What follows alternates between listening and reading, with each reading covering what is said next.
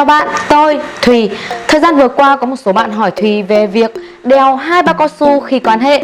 À, đối với một số người đây là ý kiến rất lạ, nhưng đối với những ai có tính cẩn thận sẽ không tránh được những suy nghĩ thoáng qua như thế này. Trước Thùy cũng từng có suy nghĩ như thế này giống các bạn.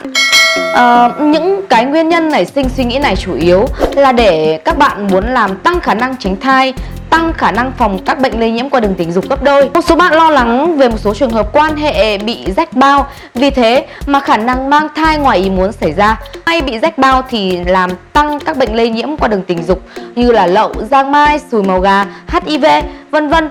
Nhất là các bạn thường xuyên chơi gái.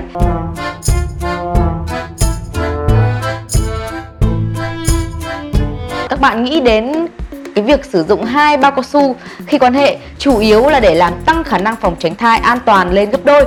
À, đeo hai cái gấp đôi thì khả năng phòng tránh thai sẽ cao hơn. Thực tế có phải như vậy không?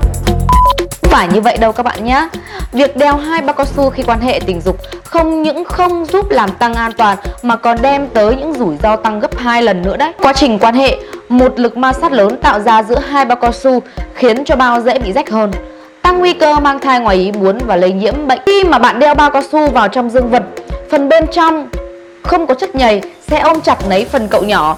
Thế nhưng khi bạn đeo hai lớp bao chồng lên nhau, độ nhạy và trơn của bao cao su sẽ làm tăng khả năng bị tuột bao khi quan hệ, ảnh hưởng rất lớn đến các bạn nữ đối mặt với khả năng bao bị tuột vào bên trong âm đạo.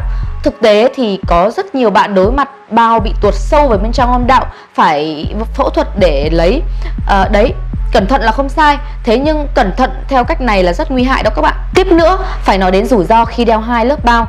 Bạn sẽ giảm đi rất nhiều, thậm chí là mất hết khoái cảm, mất đi sự ma sát trực tiếp dương vật và cô bé. Thì bao cao su hay có chất gây tê giảm hưng phấn kéo dài thời gian quan hệ. Ừ, Xếp là một trong những cách chữa cháy cho các anh bị xuất tinh sớm.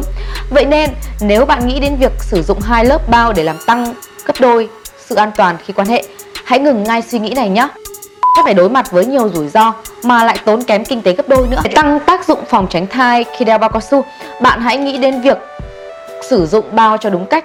Đặc biệt là bạn phải mua bao có chất lượng và độ co giãn tốt.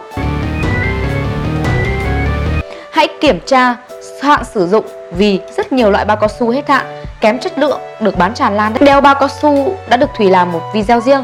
Nếu bạn quan tâm, có thể tìm lại video trong kênh thủy Kỹ Năng nhé. Quan tâm đến những vấn đề tương tự như tình dục này, tình yêu này, phòng the thì hãy đăng ký và nhấn chuông để khi Thùy ra video các bạn sẽ nhận được video sớm nhất. Xin chào và hẹn gặp lại.